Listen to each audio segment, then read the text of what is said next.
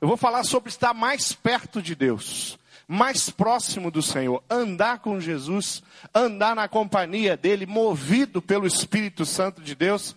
E eu não sei se você já, já investiu ou se você já teve a experiência de ter discípulos, pessoas que você caminha com elas, e quando nós caminhamos com as pessoas, uma, da, uma das coisas tremendas que acontece nesse relacionamento é ver essa pessoa dar os primeiros passos e, e alcançar as primeiras conquistas. Pessoas que caminharam comigo e venceram o vício. E eu acompanhei ali o processo, como isso alegra o coração da gente, vendo que essa pessoa está vencendo, que ela está prosperando, ver algumas fichas cair e essa pessoa entender Deus, de, de, um, de, um, jeito mais próximo, mais claro, mais bíblico, ver ela compreendendo a palavra, ver aquela pessoa que tinha dificuldade para folhear a Bíblia, você falava um texto, você falava, abre aí em Apocalipse, ela abre na primeira página da Bíblia, abre a segunda página da Bíblia, e você está falando, pode ir para o final, que é bem para o final o Apocalipse. E, e, e, e, com o passar do tempo, você vê que essa pessoa agora,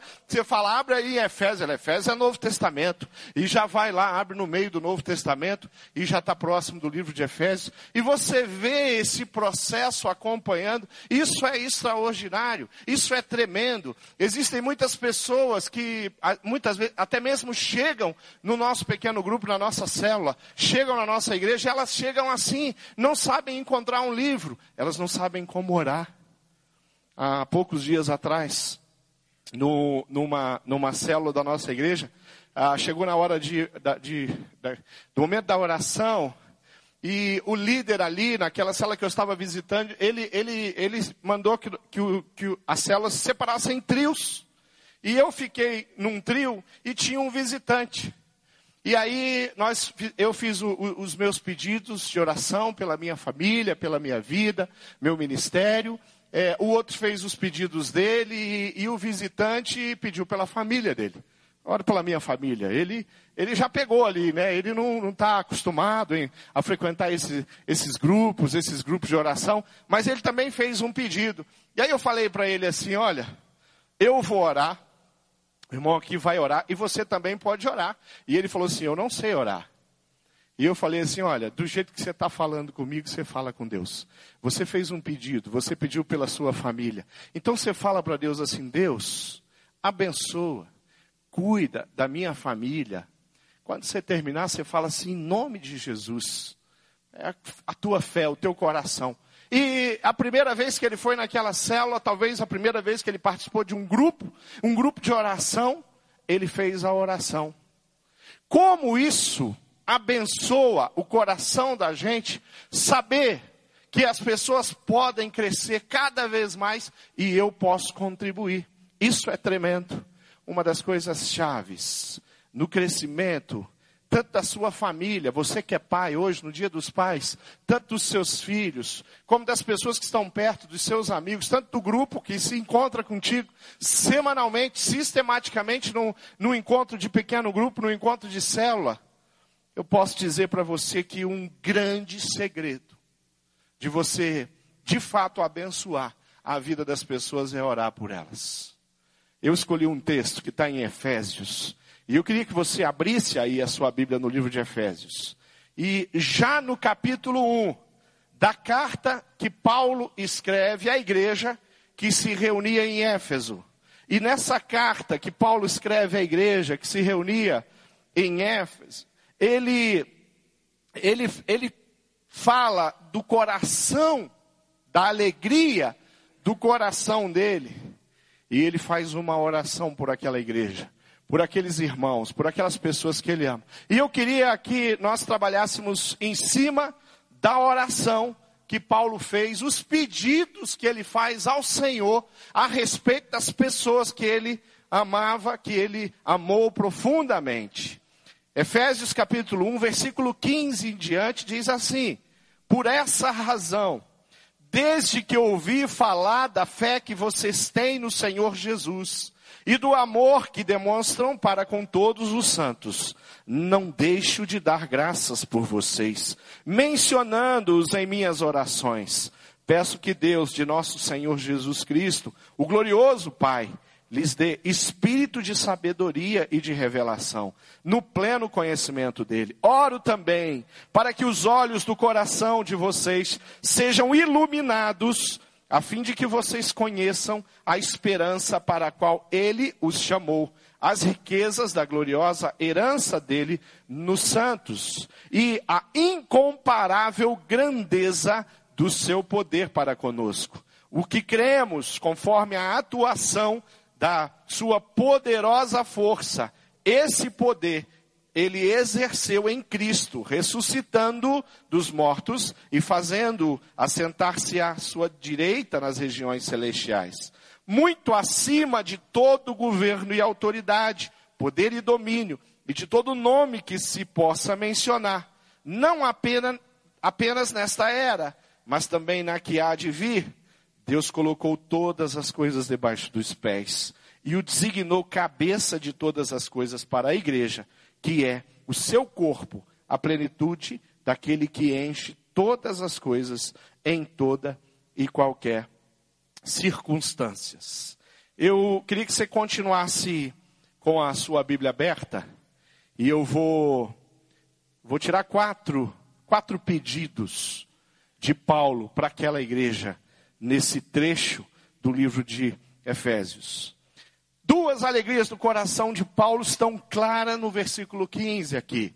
A primeira a fé que ele tinha no Senhor Jesus, que movia esse homem que fazia de Paulo Paulo, o Paulo que nós conhecemos, o Paulo que escreve, o Paulo que nos deixa os preciosos livros que foram canonizados, livros que estão aí, que são sagrados, que são inspirados por Deus. A alegria do coração, a fé no coração dele é muito grande. O amor também é uma coisa que eu quero chamar a atenção, também no versículo 15, o amor que ele tem por aquela igreja, por aqueles irmãos, por aquelas famílias, pelas pessoas que que ali estão chegando, pelos bebês espirituais que ele está dando direcionamento, que ele está falando de forma tão simples e tão clara, mas também tão profunda.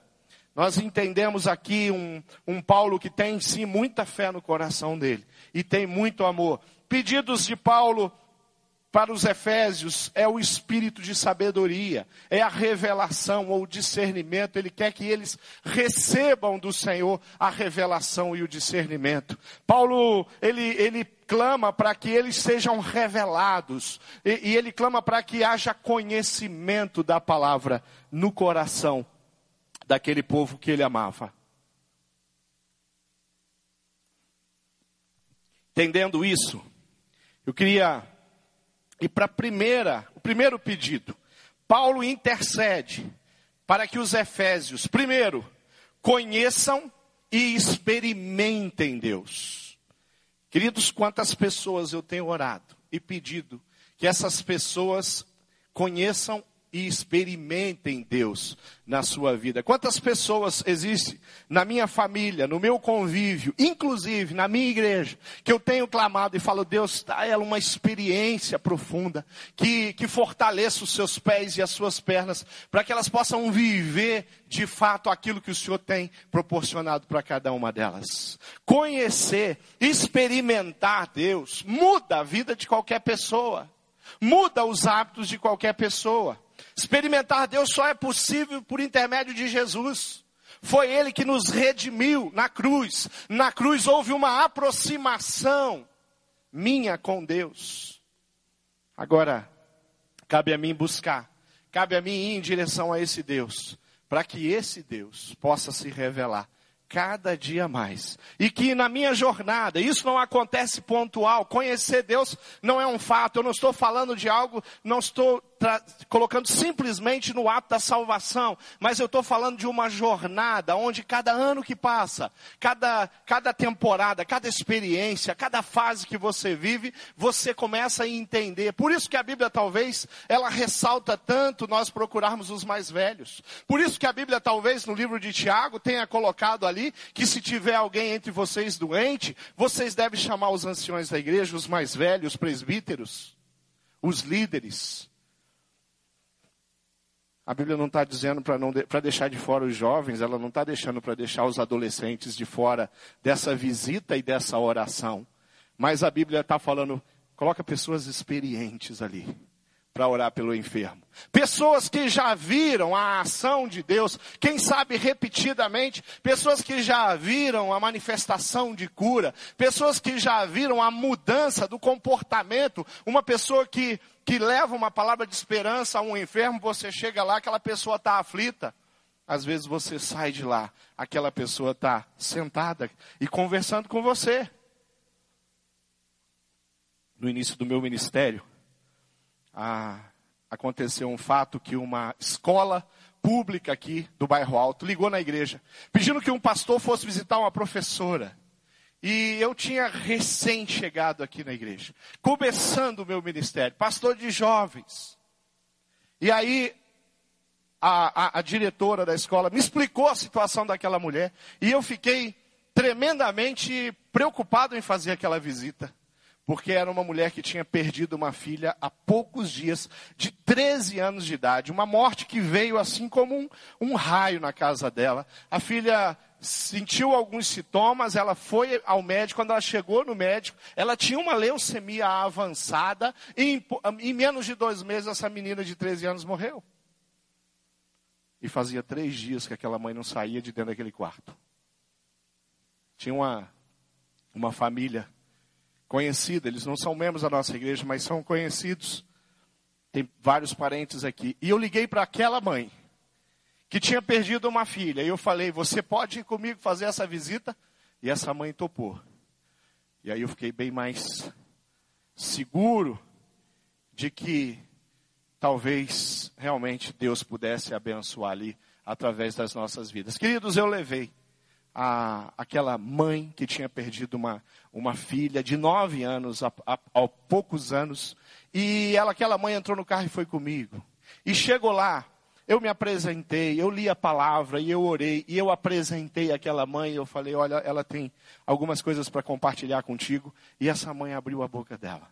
E saiu tanta graça do, do coração daquela mulher, para aquela mãe que, aquela mulher que estava deitada e virada e ela não olhava para mim quando eu falava, a cabeça dela aos pouquinhos foi se direcionando, daqui a pouco ela se vira e ela está muito interessada em ouvir o que aquela mãe tinha para falar. Nós saímos dali no final daquela, daquele, daquela tarde, ali numa, numa casa do bairro Alto, depois de tomar café com uma pessoa que não saía do quarto há três dias. Eu só fiz uma escolha: levar alguém que tinha experimentado Deus na perda de um filho. Quando nós experimentamos Deus em todas as circunstâncias, cada vez mais, nós vamos crescendo, caminhar com Deus, buscar conhecê-lo melhor, adquirir discernimento para enxergar a ação de Deus no dia a dia. É um grande desafio, porque nós temos os olhos abertos para enxergar todas as dificuldades, temos os olhos abertos para enxergar todas as lutas. Temos os olhos abertos para enxergar os defeitos dos nossos filhos, do nosso cônjuge. Dificuldade humana para enxergar a graça, o amor e a ação de Deus próximo da gente. Conhecer e experimentar Deus faz faz toda a diferença. Queridos, a maior, vou usar a palavra droga que existe na sociedade, é pessoas que não conhecem Deus. Se tem alguma coisa complicada dentro de uma igreja, é pessoas na igreja que não conhecem a Deus, que são religiosos, que frequentam os cultos. E eu lembro bem de um atendimento de um homem que estava um jovem que nasceu na igreja, cresceu na igreja, é, sua família, uma família evangélica, e ele se envolve com as drogas. E a maneira, a forma que eu vi os testemunhos, ele passou por algumas casas de recuperação e, e de tempo em tempo ele voltava à casa de recuperação, mas a, a drogadição, o jeito que ele consumia droga era diferente. Ele não era um cara que consumia droga todo dia, ele não era um cara que consumia droga toda semana. Ele ia, ele trabalhava, ele caminhava, ele prosperava, ele era um paizão, ele era um maridão e de repente ele sumia a cada dois meses, 40 dias, e passava três dias sumido consumindo droga. E eu tentando entender aquilo, falando, meu Deus do céu, se ele fica tanto tempo, se ele consegue ser um pai e uma referência, e de repente ele põe tudo abaixo, e ele decepciona aqueles meninos, e ele decepciona a sua esposa, ele decepciona os seus pais. O que, que acontece com ele? E, e conversando, e ouvindo, e tentando entender, e ouvindo as experiências, tratando-se de, um, de uma pessoa que cresceu na igreja, que frequentou a escola bíblica dominical. Conversando com ele, eu cheguei à seguinte conclusão: o problema dele não é a droga. O problema dele não é a cocaína, mas é a frieza espiritual. Ele precisa de uma experiência com Deus. Para ele poder ter força e através do amor a Jesus falar: Eu vou vencer qualquer coisa, porque eu amo a Jesus. Mas parece que não havia isso. Parece que o processo, alguma coisa aconteceu na história daquele jovem que não deixou ele encher o coração dele de convicções, de amor a Jesus, de amor à palavra, de entender que vale a pena servir ao Senhor Jesus. Efésios, no capítulo 5, mesmo livro, no versículo 18, diz assim: Não se embriaguem com o vinho que leva à libertinagem, mas deixem se encher pelo Espírito Santo. Quando eu vejo esse texto, eu posso aplicar esse texto em outras situações, como por exemplo, não se embriague com o trabalho, não se embriague com nada, não se embriague com as, com as, as conquistas e as aquisições que você tem tido na sua vida, seja profissional, material, mas enche o seu coração da presença de Deus e viva nessa presença todos os dias. Busque isso, busque conhecer a Deus. Segunda, o segundo pedido, o primeiro é esse. Paulo quer que eles conheçam a Deus, conheçam o Pai, conheçam o amor desse Deus. O segundo pedido dele é que eles conheçam a esperança do seu chamado. Quando nós temos uma esperança, quando nós sabemos para onde nós estamos indo, tudo fica mais simples. Essa semana nós sepultamos o Hétore. E os mais novos aqui na igreja Talvez não conheçam o Hétero, não conheçam a Aline, não conheçam o Wesley, mas o Hétero ficou, o Hétero ficou 12 anos aproximadamente vegetando. E essa semana ele faleceu e nós, o sepultamento dele, o, o velório dele foi aqui na igreja. E conversando com Wesley, conversando com a Aline, eu entendi que 12 anos de uma UTI dentro da casa deles foram 12 anos de oportunidades deles provar a Deus das mais diversas maneiras. Foram 12 anos onde muitos profissionais da saúde, enfermeiros, fisioterapeutas, tiveram a oportunidade de ouvir Jesus através da família do Ettore. Essa família poderia ser uma família amargurada, uma família que ficava o tempo todo reclamando. Por que, que Deus permitiu isso com a gente? Por que, que Deus fez isso com o, o, o, o nosso filho? Mas não foi isso que eu vi. Mas aquela família tem um, tem um alvo que é muito maior do que todos os problemas e todas as lutas e todos os, os dias de choro foram sofrimentos. O Héctor sofreu, apesar de estar vegetando, estava claro ali. As dificuldades, as crises, as tantas situações de, de hospital, tantos procedimentos, que se instalava bactéria, isso e aquilo, e, e essa gangorra foram 12 anos. Mas a família do Ettore não tem uma enfermidade. Isso ficou claro e eu fui tremendamente abençoado na ocasião da morte do Ettore. Conhecer a esperança para a qual nós somos chamados faz com que nós andemos na direção certa. Nós estamos olhando para frente, estamos olhando para Cristo. Essa é uma expressão que Paulo usa. Eu prossigo e prossigo para o alvo. Para onde você está prosseguindo?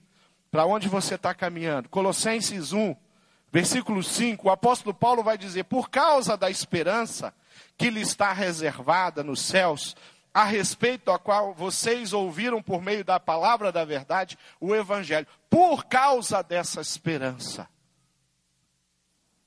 as coisas vão acontecendo na vida dele, na vida da igreja, na prosperidade do cristianismo, no crescimento, no desenvolvimento, na implantação de igrejas espalhadas por todo o mundo antigo conhecido. Através de homens de Deus, como o apóstolo Paulo. A esperança do seu chamado está confirmada em Cristo. Cristo é a nossa riqueza celestial, morada eterna. Queridos, a nossa esperança aponta para a eternidade na presença de Deus ao lado de Cristo. A nossa esperança não aponta para um fim, para dias que se acabam, para envelhecimento. Ela não, ela aponta para a eternidade na presença de Deus, para corpo incorruptível, para dias incontáveis e inimagináveis.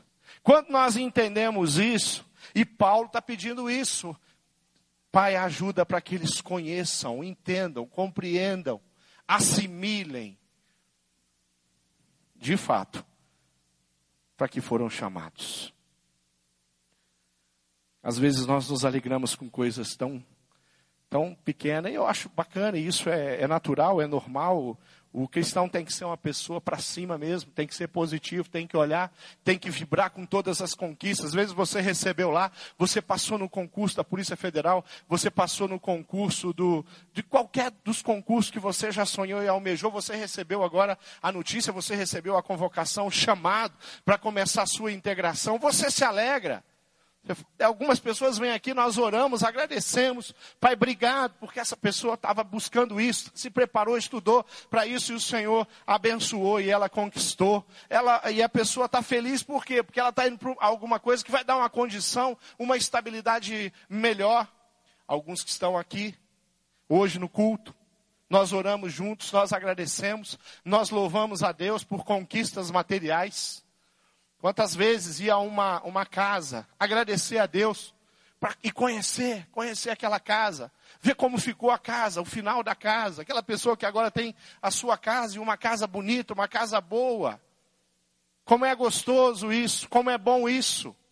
Isso é saudável. Mas tem algo muito maior para nós prosseguirmos e colocarmos os nossos olhos Nós deveríamos sempre olhar para essa esperança com o nosso coração e focar nela, conhecer a esperança do seu chamado. Eu queria fazer uma pergunta para os pais. Seus filhos, eles conhecem essa esperança? Eles sabem, de fato, para onde os jovens são, às vezes eles se perdem nas tantas coisas, às vezes eles, eles sentem medo, às vezes eles, eles são eufóricos, às vezes é entusiasmo demais para onde não, não deveria ter tanto entusiasmo. Às vezes é entusiasmo de menos para alguma coisa que dá para ter um pouco mais de entusiasmo. É assim mesmo. Seus filhos conhecem, eles sabem sobre essa esperança. Eles sabem o que os aguarda, que é tremendo.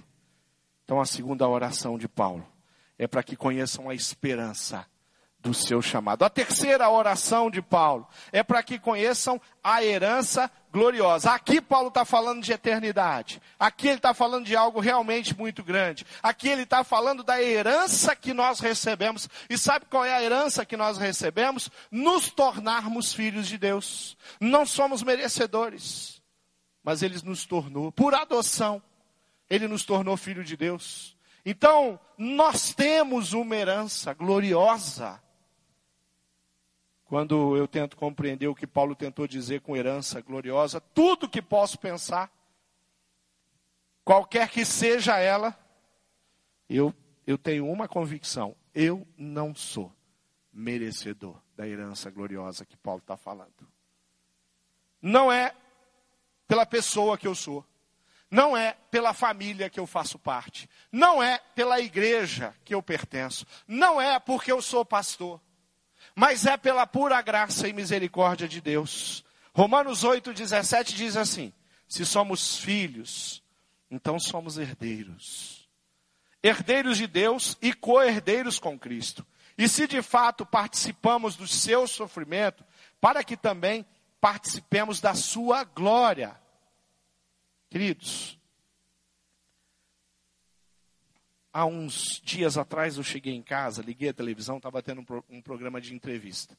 E a apresentadora estava com um, um, grupo de jovens, quatro jovens, se não me engano. E a apresentadora estava falando sobre, é, é, estava conversando com filhos adotivos. E cada um estava contando a sua história.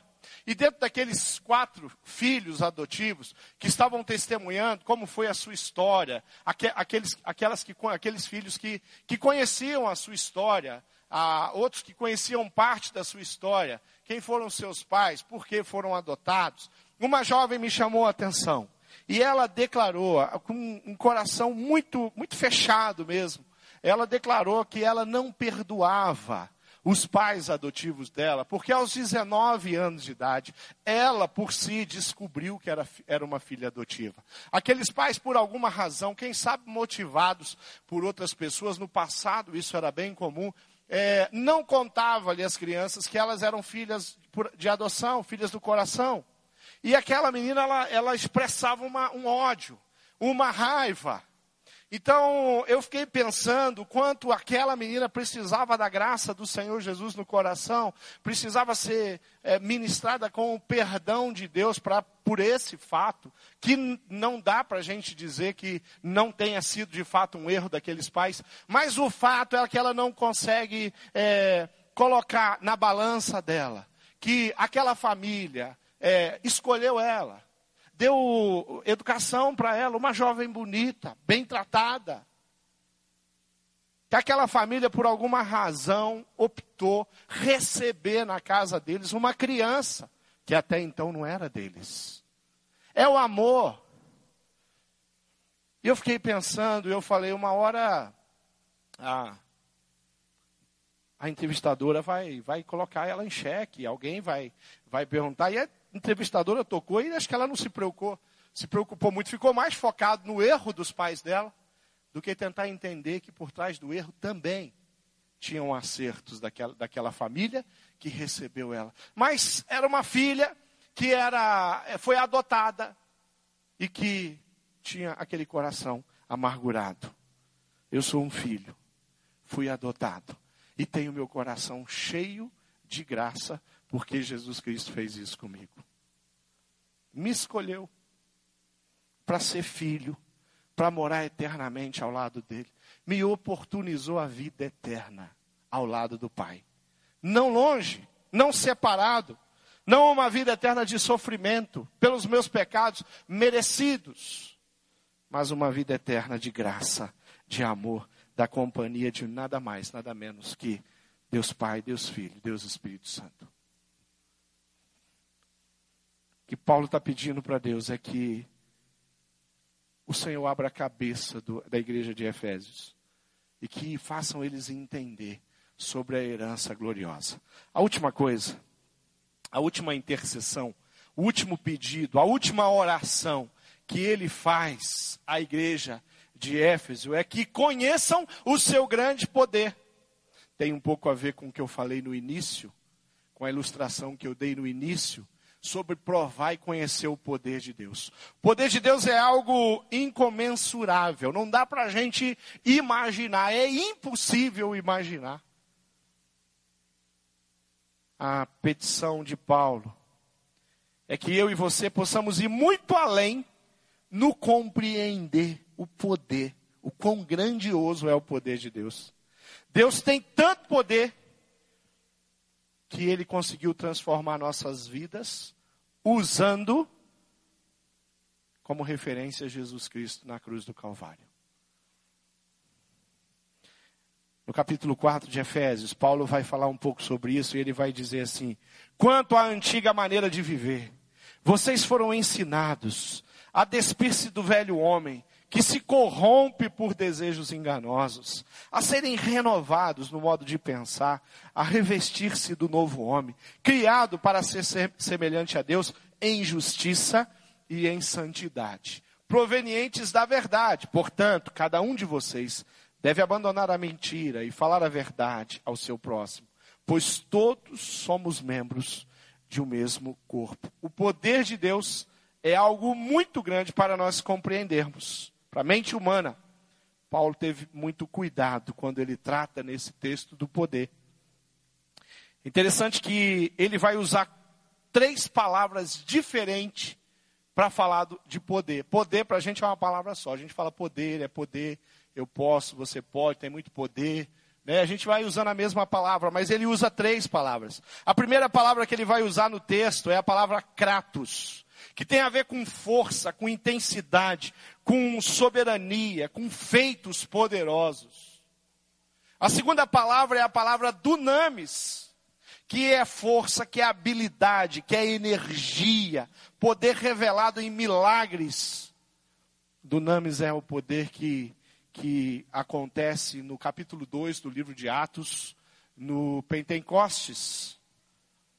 E a terceira palavra é a palavra Ishus, que é força, poder ativo e presente na vida do crente. Eu quero falar sobre Ishus agora com você.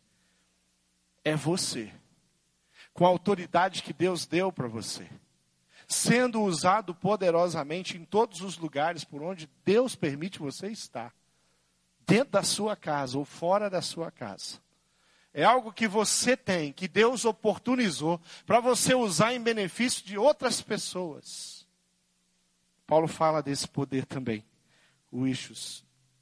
Força, poder ativo e presente na vida do crente.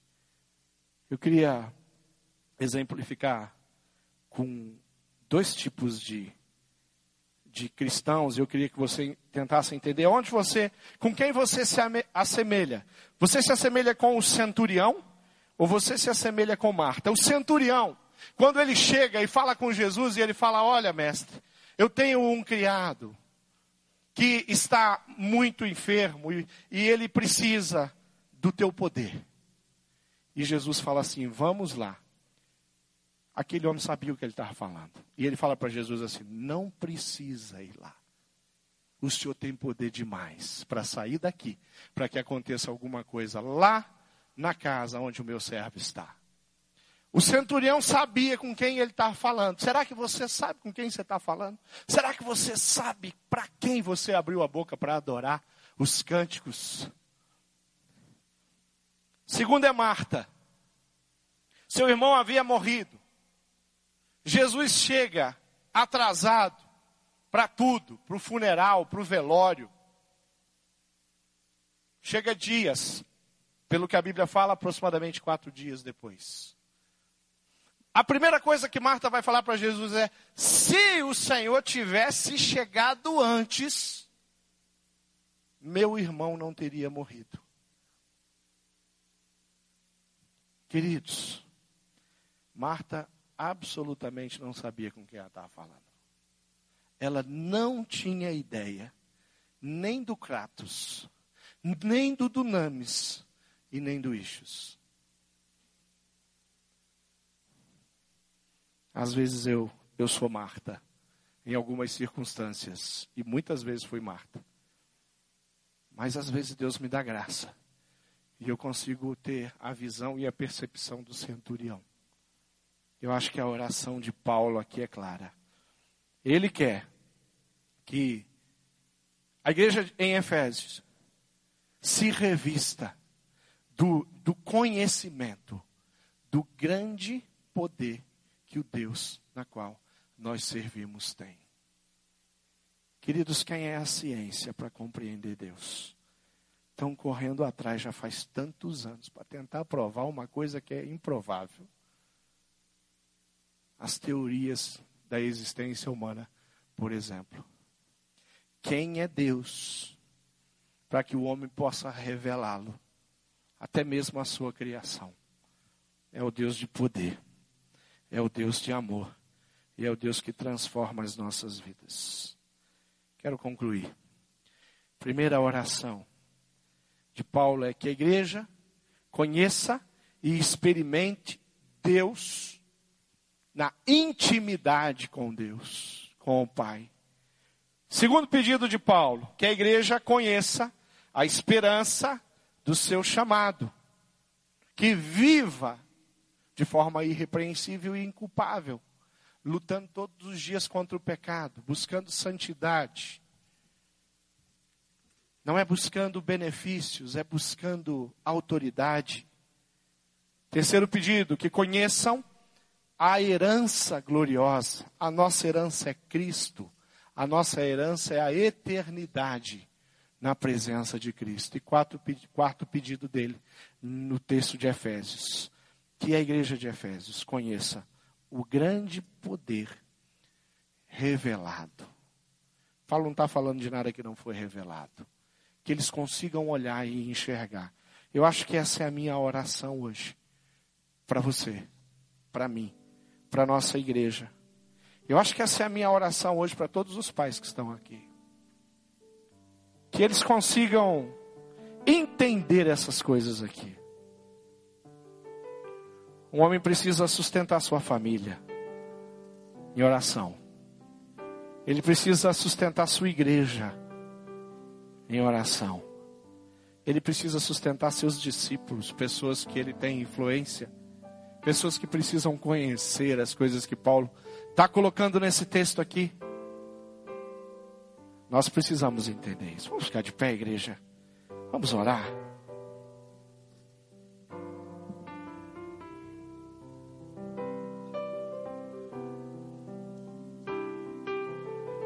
Tudo que o Espírito quer é trabalhar o teu coração. Tudo que Ele quer é fazer você entender essas coisas todas. E essa é uma obra dele. Quando nós olhamos lá na, na palavra, nós vamos encontrar muitas referências de homens que fizeram, que foram grandiosos em, em feitos, em atos, em atitude, em coração. Lembra de Abraão, que tinha uma fé extraordinária. Eu acho que a fé do Abraão era parecida com a fé do centurião. Mas eu vou colocar Abra Abraão numa posição superior ao centurião, porque o livro de Hebreus faz isso. Chama ele de pai da fé. Quando eu olho para Jacó e eu vejo todos os fracassos da vida dele, eu vi que ele aprendeu alguma coisa com os fracassos. Deus leva ele para um vale. E o que vai acontecer com Jacó naquele vale, sabe o que, que é? Que ele não vai desistir e vai lutar com aquele anjo. E enquanto ele não receber a bênção dele, ele não vai soltar o anjo. É uma história tremenda? Jacó era um fracassado, meu irmão. Mas Deus pega um fracassado como Jacó e transforma num homem cheio de certezas do que ele quer. Eu acho que um personagem precioso também é José. Quando eu penso em José, eu penso na pureza dele, na santidade que ele buscava, que ele lutou tanto e ele foi tentado. O inimigo, os inimigos, os seus inimigos internos e externos, estavam todos conspirando para que José se enrolasse. Mas ele ele vai à frente, ele vai firme. Eu olho para Davi, eu vejo um, um líder, um general, um homem corajoso, um homem ousado. Ele cai, mas Deus o levanta. Eu acho que a coragem seria uma boa palavra para a gente falar sobre esse personagem. Salomão recebeu a sabedoria de Deus e ele fez muitas coisas. Ele pro, produziu muita prosperidade. Ele colocou Israel no, no contexto mundial. O mundo antigo conheceu aquele país por causa de um rei chamado Salomão. O pai dele fez muitas coisas, mas ele recebeu uma unção de Deus e ele fez coisas tremendas. Ele recebeu a sabedoria que ele buscou em Deus. Como líder. Mas não há sombra de dúvida que a nossa maior referência na Bíblia chama Jesus Cristo. Amor, mansidão e humildade. Feche seus olhos. Eu queria que você olhasse para dentro do seu coração. Eu queria que você fizesse a seguinte oração comigo agora. Você diga: Senhor, eu quero conhecer e te experimentar. Diga isso para Deus todo dia. Fala isso, faz essa oração. Eu quero conhecer a esperança do seu chamado eu quero que as pessoas olhem para mim e elas entendam que eu tenho um alvo, que eu sei para onde eu estou indo, que caminho eu estou trilhando. Peça a Deus o seguinte: que conheça a herança gloriosa e que isso seja tão forte no teu coração, mas tão forte que você consiga contagiar as pessoas, para que elas também possam conhecer e ser herdeiros como eu e como você. E peça a Deus que você possa provar e conhecer. E mesmo antes de acontecer, entender que o Deus a quem você serve é poderoso demais. Você crê nisso?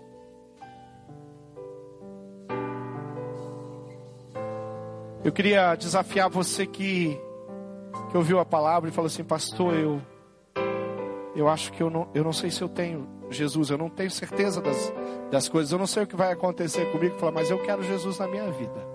Eu quero conhecer, eu quero provar, eu quero, eu quero ser herdeiro. Levanta a sua mão se você quer ser herdeiro de Deus. Colocar o seu coração à disposição. Já vi você, querida. Mais alguém? Já vi você lá também. Mais alguém? Eu quero colocar minha vida, vi você jovem, à disposição de Jesus. Eu quero, eu quero isso para minha vida. Eu quero ser herdeiro. Eu quero conhecer Deus. Eu quero andar com Deus. Eu quero ser amigo de Deus. Eu quero provar a Deus todos os dias. Eu quero ter intimidade. Eu quero pensar em Deus. Levanta a mão. Fala, pastor, é isso que eu quero. É exatamente isso que eu quero na minha vida. Pode levantar a mão. Nós vamos orar por você, pela sua vida para que você seja revestido do poder de Deus. No seu coração, na sua mente, no seu jeito de, de ser, no seu estilo de vida. Jesus vai ser a referência.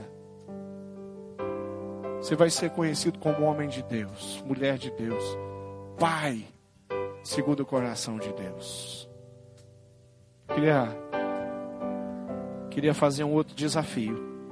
Você que anda meio, meio fraco espiritualmente. A frieza espiritual afunda qualquer pessoa e qualquer família, qualquer líder, qualquer pastor, qualquer líder de pequeno grupo. Quando a frieza espiritual ela se instala, meu irmão, muitas outras coisas vão se instalar. E você fala, pastor, eu, eu ando, eu ando, eu, eu tenho vivido assim. Eu estou meio frio. Eu quero, eu quero ser, eu quero que o Espírito Santo me me, me soerga, me levante. Tome conta da minha vida, do meu coração. Eu quero amar Jesus profundamente. Quero viver apaixonadamente por Jesus. Levanta a mão, fala isso que eu quero, pastor. Pode levantar a mão, fala assim, eu quero. Amém. Glória a Deus. Várias pessoas levantaram a mão, dizendo que querem mais e mais e mais, viver com intensidade, mudar o jeito, mudar o estilo mudar a forma, experimentar uma fé viva, uma fé genuína.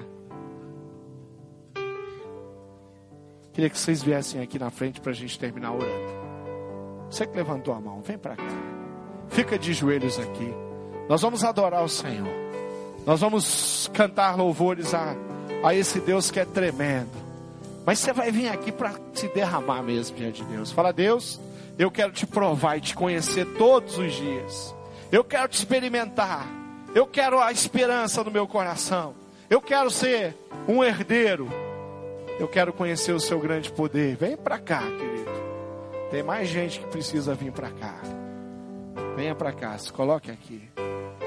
Você está você tá passando em lutas e você tem, às vezes o diabo te ataca. Ele vem para cá, querido. Nós queremos orar. Tem gente aqui orando e vai colocar a mão sobre você e vai orar por você, vai orar sobre a sua vida, vai orar sobre o seu coração, sobre a sua mente, sobre o seu entendimento. Venha para cá. Está sofrendo? Precisa provar desse poder aqui. Antes mesmo que ele aconteça, antes que o milagre chegue. Dunamis é o, é o poder do milagre. Então fala, Deus, eu preciso de um dunamis hoje na minha vida. Vem para cá. E nós vamos orar por você e pela sua família. Quero desafiar os pais.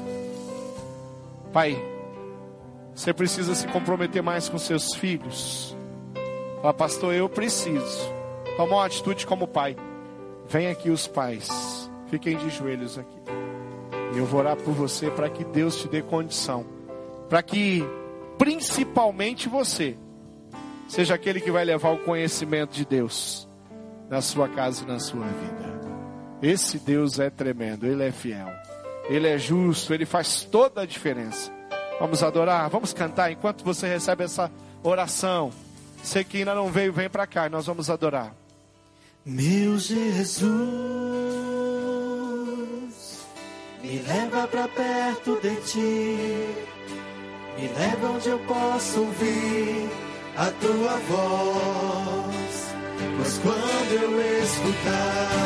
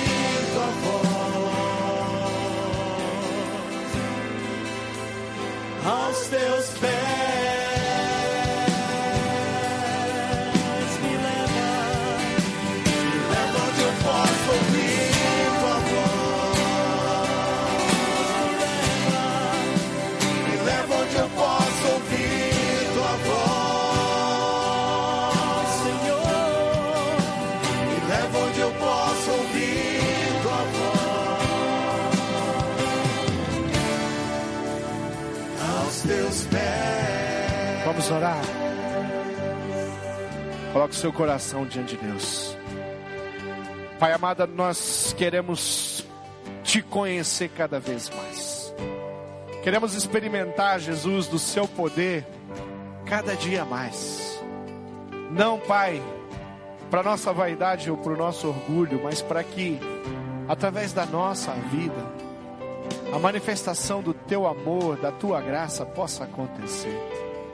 Coloca sobre o nosso coração o entendimento da esperança na qual nós fomos chamados, da herança gloriosa, que, Pai, é Cristo, que na cruz do Calvário fez toda a diferença na minha vida e na vida dos meus irmãos.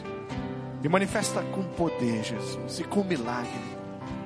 Que cada grupo, cada ministério, cada célula dentro da nossa igreja prove do poder de Deus em todos os encontros, Pai. Não deixe nos reunirmos, Pai, sem que haja visitação do Teu Espírito, sem que haja manifestação da Tua graça, do Teu amor, na, no coração de pessoas que temos acolhido, pessoas que precisam compreender, Jesus, que Tu és Senhor, soberano, absoluto. Oro, Pai, para que o Senhor não não permita na nossa igreja uma família sequer que não experimente de Jesus todos os dias na sua casa, Pai. Tira do nosso meio todo pecado, tira toda incredulidade, tira do nosso meio toda falta de fé, falta de visão.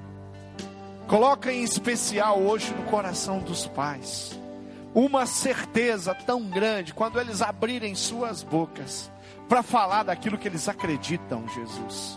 Que haja, Pai, nos olhos deles brilho suficiente para que os filhos possam entender, enxergar, não pelo que é falado, mas pelo que é sentido e pelo que é vivido. E eu coloco diante do Senhor essas pessoas que estão aqui, que vieram aqui à frente, que tem um propósito particular, cada uma delas contigo. Que o Senhor revista cada uma do teu poder, do teu amor, da tua graça. E que elas sejam cada dia mais usadas. Deus, elas são valentes.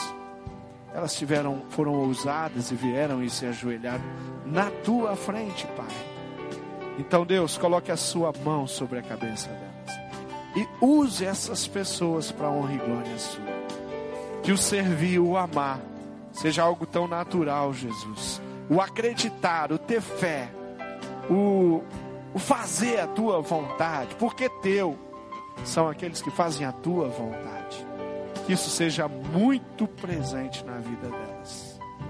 Eu oro agradecido demais, porque o Senhor me ouve. Eu oro pela tua igreja, na posição de líder que sou aqui, Pai. Eu oro pelos meus colegas, pela minha liderança, pelo pastor Roberto. Oro por todos aqueles que têm trabalhado todo dia para liderar, para direcionar, para cuidar. Eu oro por cada discipulador, Jesus, que tem separado tempo na sua agenda para ministrar pessoas e vidas. Jesus, aumenta, Deus, a nossa infantaria aqui, para com relação a Satanás, Deus. Mais e mais homens e mulheres de Deus envolvidos na tua causa. Mais e mais homens e mulheres de Deus discipulando pessoas, famílias e até mesmo nações, Pai. O Espírito Santo de Deus, não nos deixe cansar, mas renova as nossas forças, Pai. Não nos deixe esmorecer. Ninguém, ninguém, absolutamente ninguém. Não nos deixe perder uma ovelha sequer, Pai. Em nome do Senhor Jesus Cristo nós oramos. Agradecidos. Amém e amém.